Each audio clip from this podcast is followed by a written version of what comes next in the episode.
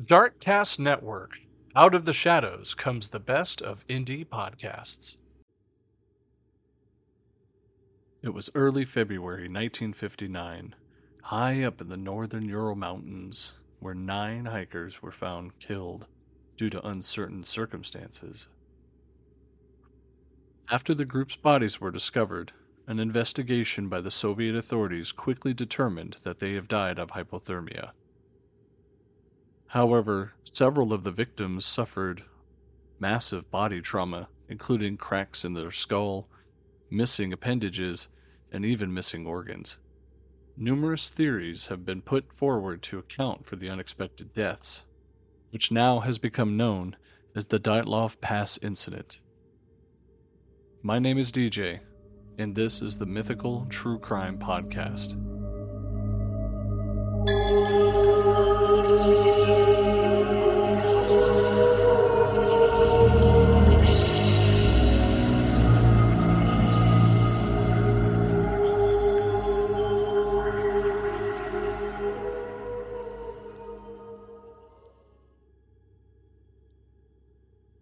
Early 1959, a group was formed for a skiing expedition across the northern Urals of the Soviet Union. According to the prosecutor at the time, Tempalov, documents were found in the tent of the expedition suggesting that their name was the 21st Congress of the Communist Party of the Soviet Union and were possibly dispatched by the local Young Leninist organization. Igor Dyatlov, a 23 year old radio engineering student at the Ural Polytechnical Institute, was the leader of the assembled group of nine others for the trip, most of whom were fellow students and peers of the university. The initial group consisted of eight men and two women. Each member was an experienced grade 2 hiker with skiing tour experience and would have been given a grade 3 certification upon their return. At the time, Grade 3 was the highest certification available at the Soviet Union and required candidates to traverse over 300 kilometers or 190 miles. The route was designed by Dyatlov's group to reach the far northern regions of the Sverdlovsk Oblast and the upper streams of the Lozva River. The route was approved by the City Route Commission and a division of the Committee of the Physical Culture, and Sport confirmed the group of 10 people set out on January 8, 1959. The goal of the expedition was to reach the Otorten, the mountain 10 kilometers north of the site where the incident occurs. This route, estimated to be Category 3, was undertaken in February, the most difficult time to traverse. January 23, 1959, the Dyatlov Group was issued their route book, which listed their course as follows from the number 5 trail. At the time, the City Committee of Physical Culture and Sport listed and approved for 11 people. The 11th person listed, who was previously certified to go with another expedition of a similar difficulty, but backed out last second. The Dyatlov Group left the city at the same day that they received the route book. Group arrived by train to Ivdel, a town at the center of the northern province of the oblast, in the early morning hours of November 25, 1959.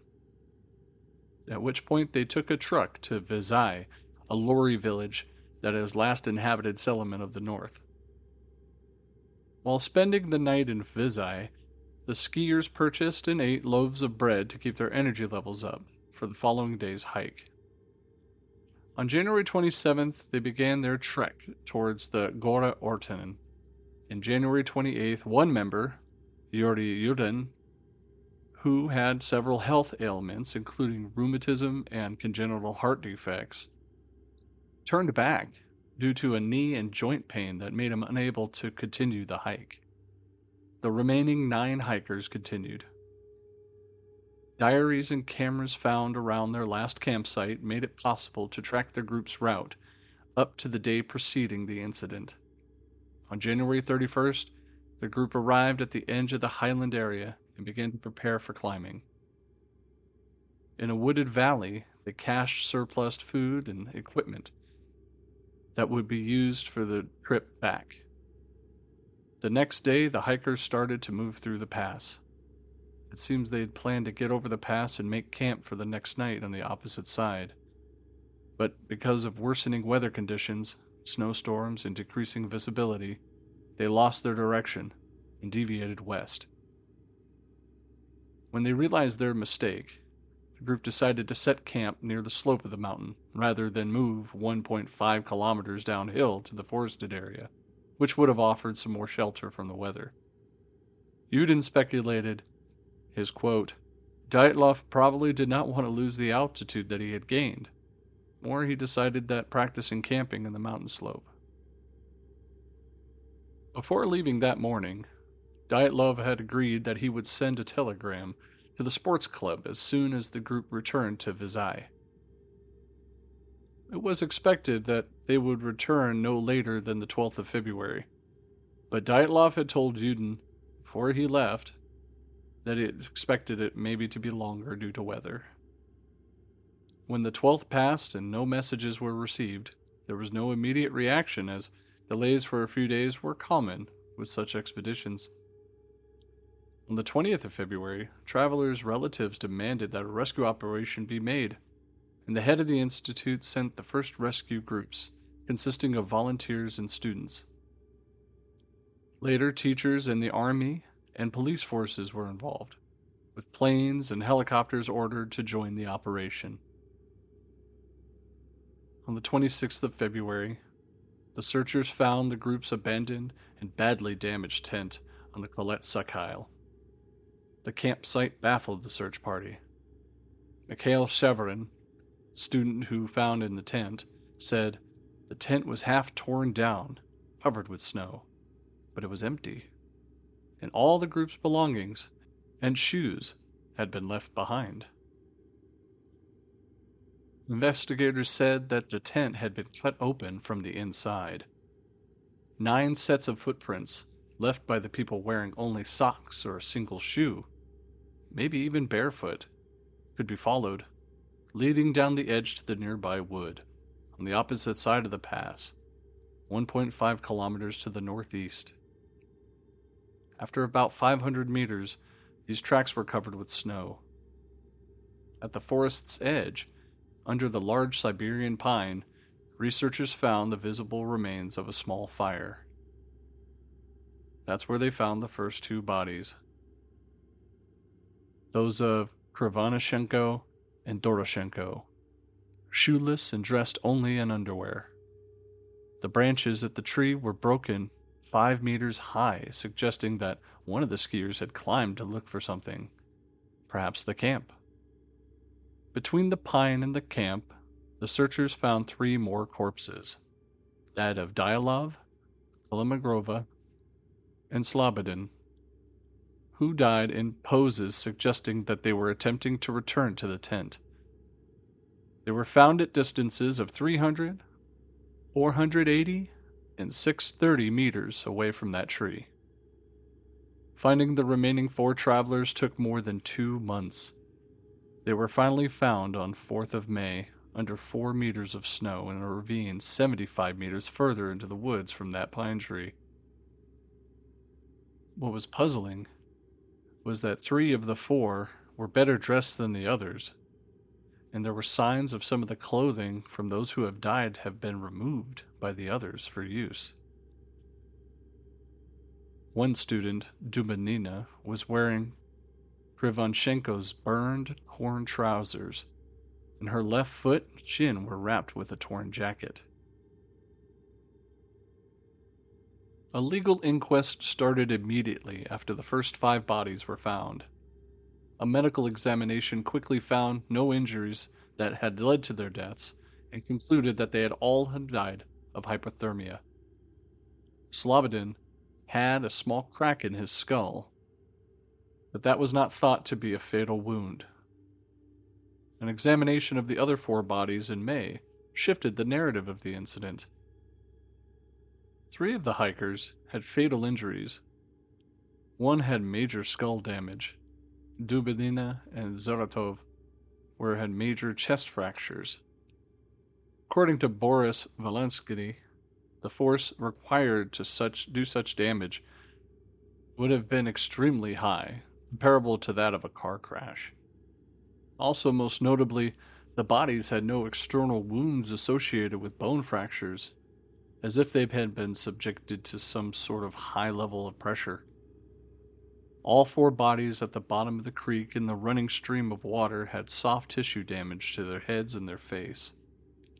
Dubinina was missing her tongue, her eyes, part of her lips, as well as part of her facial tissue and a fragment of her skull bone, while Zolotarev was missing his eyeballs completely. A man named V.A. Vozrozhdenny, the forensic expert performing the post mortem examination, judged that these injuries happened post mortem due to the location of the bodies in the stream. There was initial speculation that many of the indigenous Mansi people, reindeer herders local to the area, attacked and murdered the group for encroaching on their lands. Several Mansi were interrogated, but the investigation indicated that the nature of the deaths did not support this hypothesis. Only the hikers' footprints were visible, and they showed no signs of hand to hand struggles. Although the temperature was very low, around negative 25 to 30 degrees Celsius, with the storm blowing in, and the dead were only partially dressed. Some had only one shoe, while others only wore socks. Some were found wrapped with snips of ripped clothing that seemed to have been cut off by those that were already dead. Journalists reporting the available parts of the inquest files claimed that it states the following Six of the group members died from hypothermia, and three to fatal injuries. There were no indications of other people nearby apart from the nine travelers. The tent had been ripped open from within. The victims had died six to eight hours after their last meal. Traces from the camp showed that all group members left the campsite on their own accord on foot. Some levels of radiation were found in one victim's clothing. To dispel the theory of the attack of the indigenous people, Vazrov stated that the fatal injuries of the three bodies could have only been done and caused by human beings, because, quote, the force of the blows had been too strong and no soft tissue had been damaged. There were released documents that contained no other information about the condition of the skiers' internal organs, and there were no survivors. At the time, the official conclusion that the group members had died because of a compelling natural force. The inquest officially ceased May 1959 as a result of the absence of a guilty party. The files were sent to a secret archive.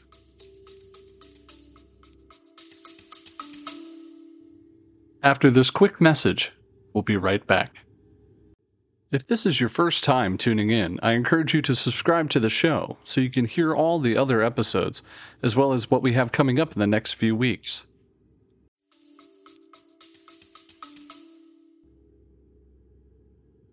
Many years later, in 1997, it was revealed that the negatives from one of the party members' cameras were kept in a private archive of one of the investigators, Lev Ivanov. The film material was donated to Ivanov's daughter and the Dyatlov Foundation. Diaries kept from the hiking party fell into Russia's public domain in 2009. Then, on April 12, 2018, Zolotarev's remains were exhumed on the initiative of journalists in the Russian tabloid newspaper Pravda. Contradictory results were obtained.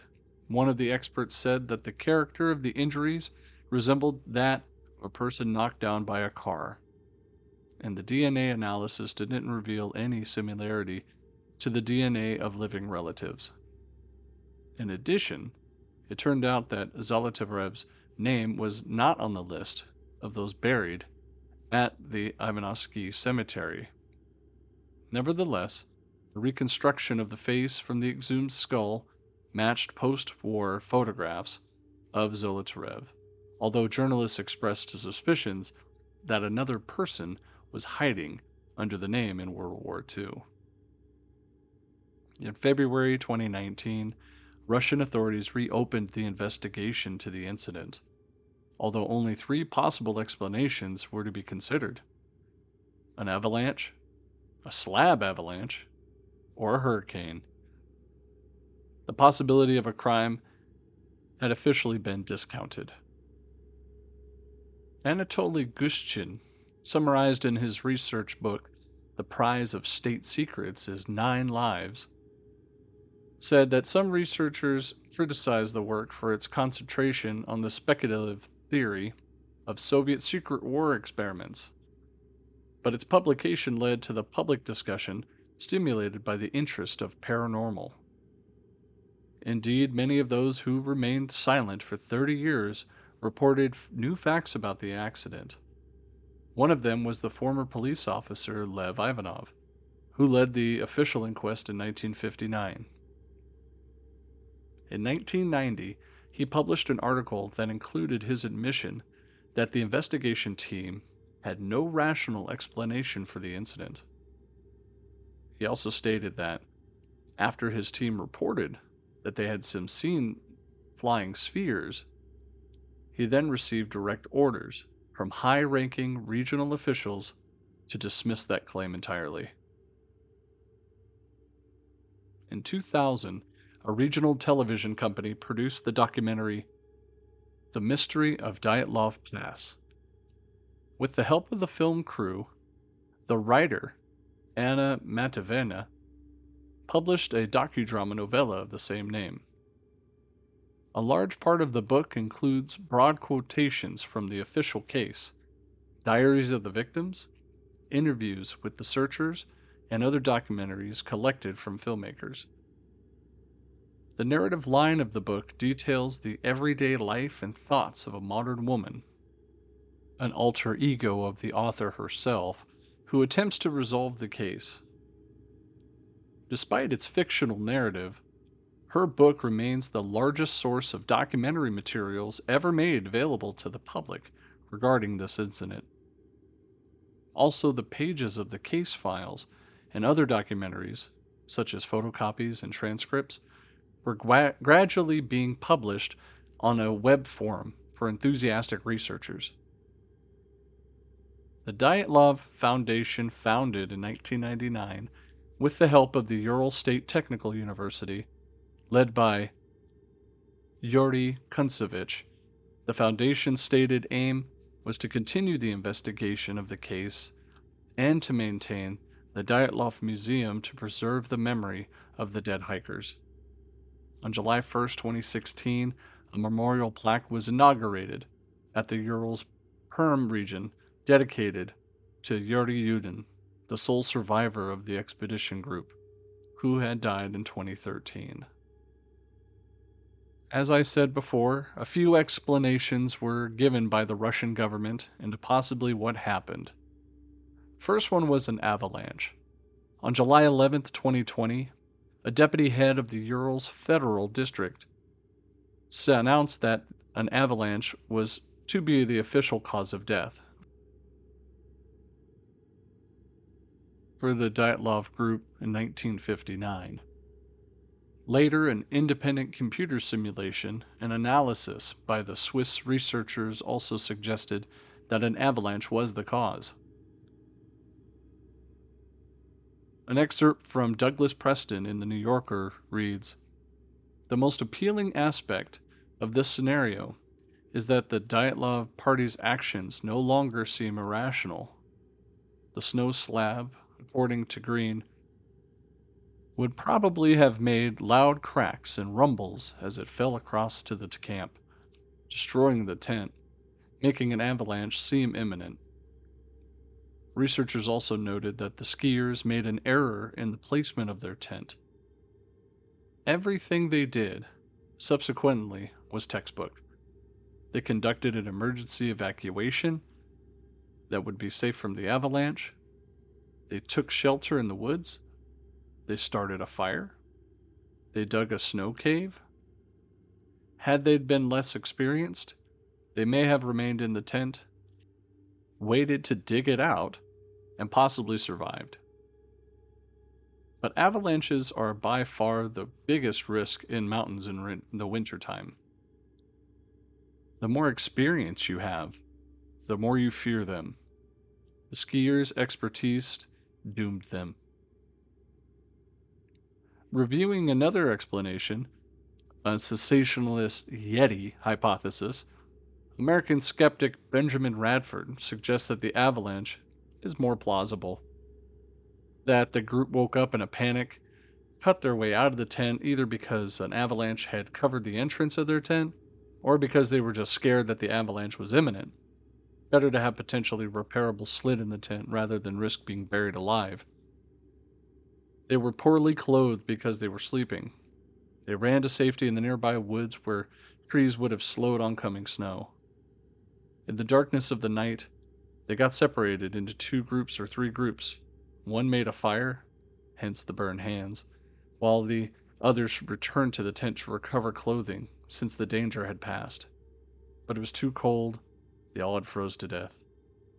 Before they could locate their tent in the darkness, and at some point, the clothes somehow may have been recovered or swapped from the dead, but at any rate, the group of four of those bodies were severely damaged, and they were caught in the avalanche and buried under four meters of snow. More than enough to account for the compelling nature force that the medical examiner described. Dubinina's tongue was likely removed by scavengers or ordinary predation around the area. There's also contradictory evidence, evidence that contradicts the avalanche theory, which includes the location of the incident, which didn't have any obvious signs of the avalanche folks say take place. An avalanche would have left large patterns and certain patterns in the snow and debris in a very wide area. The bodies found within a month of the event were covered with still shallow layer of snow and had been there and if an avalanche was sufficient strength to sweep away the second party these bodies would have been swept away as well this would have caused more serious and different injuries in the process that would have damaged the tree line also over a hundred expeditions to that same region had been held since that incident and no one else has reported conditions that might have created an avalanche. A study of the area using up to date terrain related physics revealed that the location was entirely unlikely to have such an avalanche to have occurred. The dangerous conditions found in the nearby area were observed in April and May when the snowfalls of the winter were melting. During February, when the incident occurred, there were no such conditions. Also, another analysis of the terrain and the slope showed that even if there could have been a specific avalanche to that area and found its way there, its path would have gone past the tent. The tent had collapsed from the side and not in a horizontal direction. Dyatlov was an experienced skier and much older than the rest of his group and even the people studying for their master's certification in ski instruction. Neither of these two men had been would have been likely to camp anywhere in the path of a potential avalanche. And finally, footprint patterns leading away from the tent are inconsistent with someone, let alone a group of nine, running in panic from either real or imagined danger. All the footprints leading away from the tent area and towards the woods were consistent with individuals who were walking at normal pace.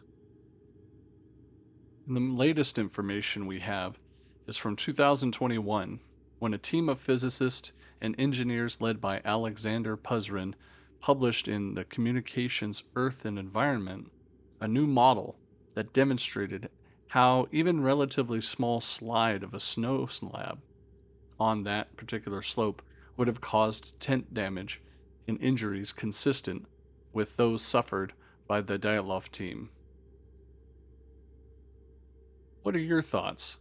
After Russia opened the new investigation into the incident, both in 2019, 2020, and then again published in 2021 that all suggests that a type of avalanche could have just explained some of the trekkers' injuries. A mountain pass in that area was later named Dyatlov Pass in memory of the group. In many languages, the incident is now referred to as the Dyatlov Pass incident. However, the incident occurred about 1700 meters away on the eastern slope of the mountain. A prominent rock outcrop in the area now serves as a memorial to the group, which is located 500 meters to the southeast of the actual site to the final camp. I hope you enjoyed tonight's episode, and please don't forget to follow and subscribe and consider supporting the show. I have a new subscription model which allows you to monetarily support me so I can come out more often with newer stories and better content. Again, thank you for listening. And this is DJ, and you've been listening to the Mythical True Crime Podcast.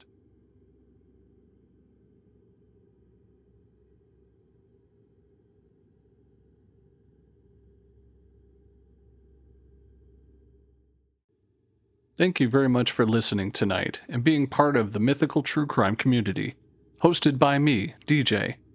Subscribe to Facebook, Twitter, and Instagram to get your weekly updates. And if you like what you hear, consider subscribing. Subscribing will directly support the show and the work that I'm doing. If you'd like to be a new supporter, consider clicking the link in the description box below.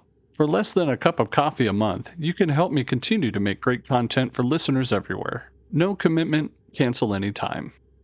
This has been the Mythical True Crime Podcast. My name is DJ. Good night.